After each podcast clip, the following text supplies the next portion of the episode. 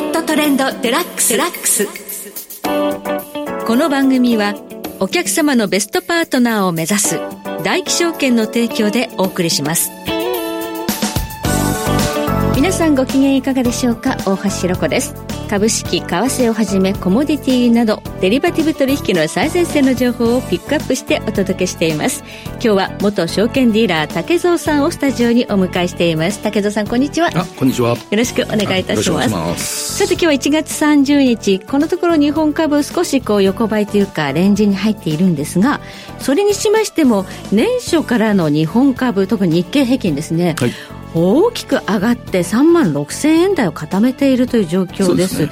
これ一体なんでこんなに強いんでしょうか？まあ、一つは、はい、まあ、昨年からまあ続く、まあ、東証からのですね、はい、まあ、これ資本コスト、あと株価を意識した経営のまあ実現の対応ですかね、はい、まあ、これがようやく出てきているということで、うん、まあ、それが、まあえー、海外投資家の買いを誘っているのじゃないかという思惑と、あともう一つは、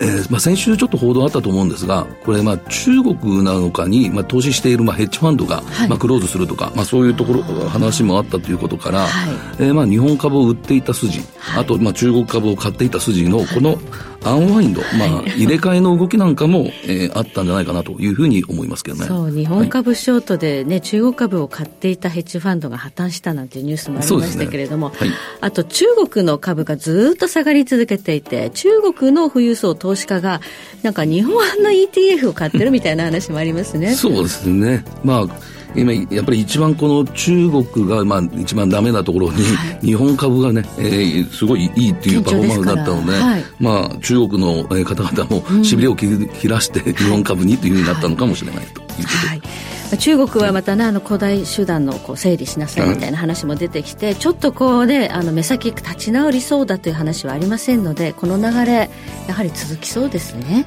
まあまだねアメリカが中国に対しての厳しい制裁続いていますので、うんはい、なかなか本格的な戻りは、えー、中国は期待しづらいのかなというふうに思いますね。しかも今年大統領選挙そうですね。はい。もしトラリスクっていうのも出てきますからね、ね、中国にはね。そうですね。まあトランプさんもまた、はい、えー、もし、えー、大統領に復活すればまた中学にも関税かけるともうおっしゃってますので、は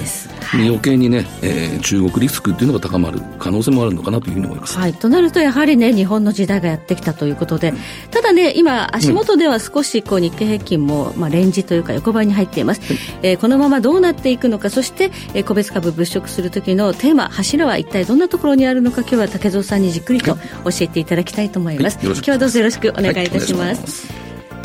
その前に今日の主な指標の方お伝えしておきましょう。今日大引けの日経平均株価です。今日は38円92銭高、3万6千飛び65円86銭で取引を終了しました。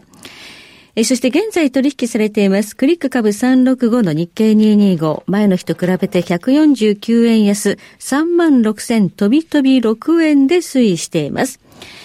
えそして金の ETF です。前の日と比べて25円高、27,877円。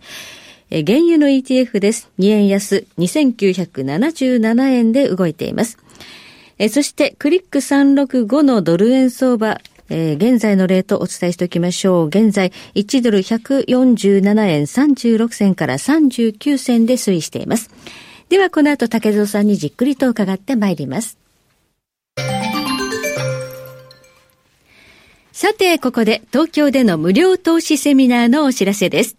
2月10日土曜日午後2時から大手町の日経ホールで大気証券、AI ゴールド証券、加熱商事共催、未来を語る森永拓郎公平親子の経済対談セミナーを開催します。今後の経済見通しをおなじみ経済アナリストの森永拓郎さんと公平さんが親子で語ります。また、世界経済から見た為替相場の見通しを森永康平さんに解説していただきます。参加は無料。定員は300名で、応募多数の場合は抽選となります。お申し込みは、大気証券、電話番号、東京03-3543-9111東京03-3543-9111番までお電話ください。または大気証券のホームページからもお申し込み可能です。なお、このセミナーでは、共済各社の取扱い商品の勧誘を行う場合があります。以上、2月10日、東京セミナーのお知らせでした。マーケットトレンドデラックス。さて今日は元証券ディーラー竹蔵さんにお話を伺ってまいります。それにしましても、はい、日本株がこれほどまで注目を浴びる時代が戻ってきたかという感じがありますね。いや、本当に、まあ、自分も三十数年、まあ、株式相場今見てますけど、はいえー、本当に、えー、日本市場がここまで盛り上がるのは、本当に数年ぶりだというふうには思いますけど、ね、そうですね。えー、まあもう本当に往年の銘柄が、ね、時価総額がね、また戻ってきたみたいなね。はいニュースありますよね。そうですね。これトヨタですよね。はい、トヨタがこれ、先週1月23日、うん、まあこれ終値の時価総額で、これ48兆7900億というふうになって、えー、これ、まあ、バブル期ってあるんですが、私が入社したのが1988年なんですが、証券会社に。その1年前に、はい、えー、記録した、まあ、NTT ですね。はい、まあ、こちらの自覚総額、まあ、48兆6720億円、うん、これをようやく上回ったというふうになっています。はい、まあ、これに、えー、日本企業で、まあ、歴代最大と、まあ、いうふうになったということは、私、まあ、日経平均が上昇するよりも、はい、この時価総額、えー、これ、個別の、まあ、時価総額大きくなった方がですね、はい、えー、まあ、あの、個人投資家さんの懐は、あの、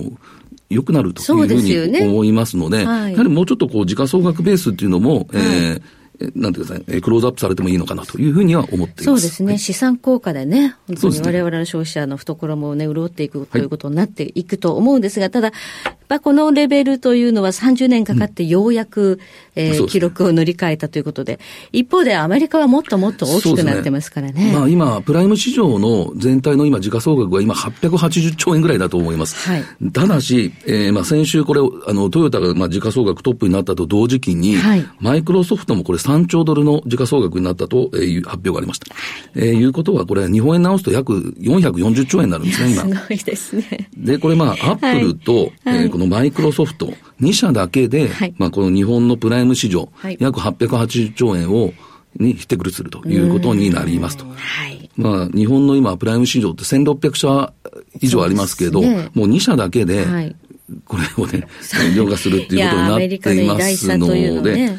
で、まあ私、まあ古い話になりますが、うん、1989年ですかね、これ日本市場が世界ナンバーワンの時価総額になったということを、うん、えー、覚えています。はい、まあそこからまあ、えー、まあね、かなりの日米の時価総額が開いたんですが、はい、えー、まだまだね、えー、今、えー、日本盛り上がってるように見えますけど、アメリカに追い追いつけというところをちょっとね、今後期待したいなというふうに思います。そうですね。はい、そのまあアメリカにも注目が集まり始めめたというのは、この近年の傾向ではあるんですけれども、はい、えー、今年から新ニーサが始まったということで、ここにも大変な注目が集まっているんですが、我が日本の投資家は、やっぱりアメリカ株を選択しているというところが、ちょっとやや残念なところはありますかね。まあ、そういう報道はあるんですが、ただし、はい、この、まあ、株式市場に、まあ、お金が来ているということを見ていくと、はい、まあ、1月19日までのこの約2週間、これ、まあ、ネット証券5社の経由だと思いますが、はい、まあ、約4600億円というふうになって、はい、これは、あの、今までの単月最高、はい、これ2020年の3月、1686億円というのがこれ最高だったみたいなんですが、はい、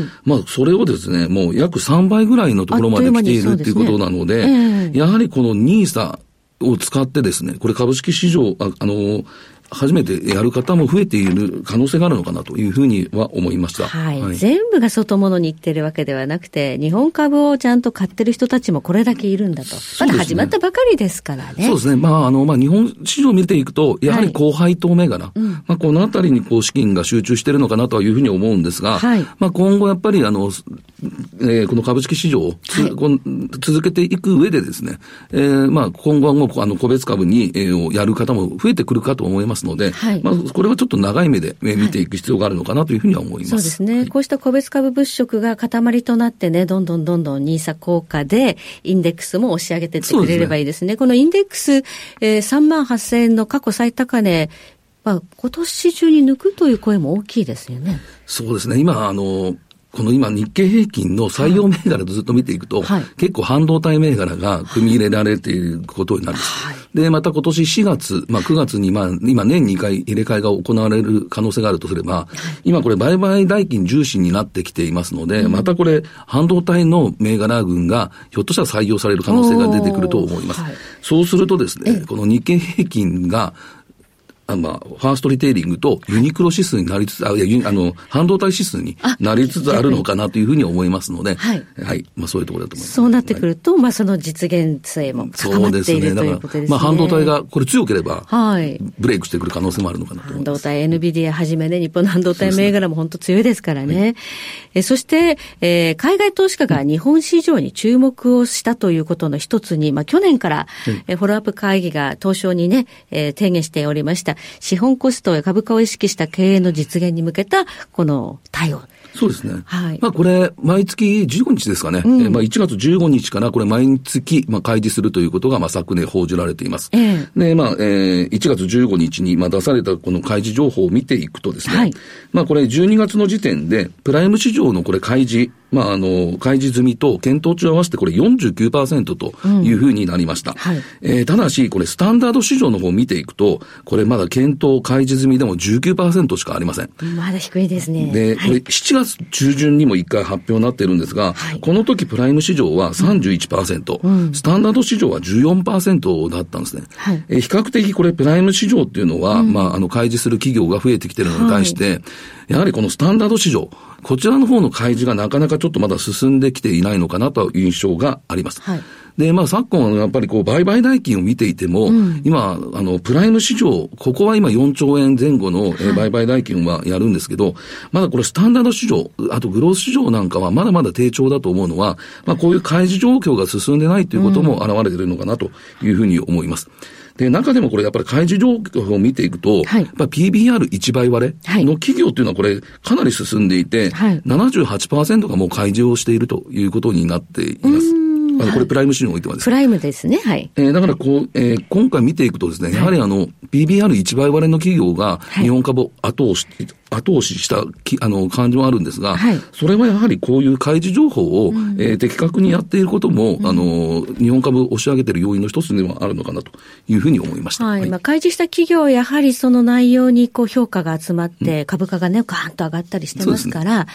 未開示の企業がこれから開示することへの期待というのは。そうですね。はい、えー、今日の日経新聞さんですかね、見ていくと、はい、えー、自社株買い、はい、あと、これまあ2023年度はやっぱり過去最高にもなってますし、えー、まあこれ配当の総額見ても、はい、えー、今回の3月期見てもやっぱり過去最高ぐらいになっているので、はい、やはりこの影響というのは、この、あの、東証の、あの、この資本コスト、あと株価を意識した経営の実演から、やはり企業がこの株主還元に対して前向きになっている姿勢があるのかなというふうには捉えられるというふうに思いますけどね。はいまあ、企業決算本格化してますけれども、ね、ね、この時期はもしかしたらそういうのこうたくさん出てきて。そうですね。比較的これ2月にも、はい、あの自社株買いを発表する企業なんかあの出てきていると思います。今日先ほどちょっと見たら、あのキャノンが早速、そうですね。えー、自社株買いが発表してましたので、まあ、来週あたりからまた、えー、企業決算出てくるので、まあ、そういう自社株買い、あと増配とかね、えー、気をつけていきたいなと思います。はい、ありがとうございます。はい、今日は元証券ディーラー竹蔵さんにお話伺いました。どうもありがとうございました。ありがとうございました。来週はストリートインサイツ代表経済アナリスト安田沙子さんをお迎えしてお話を伺ってまいります。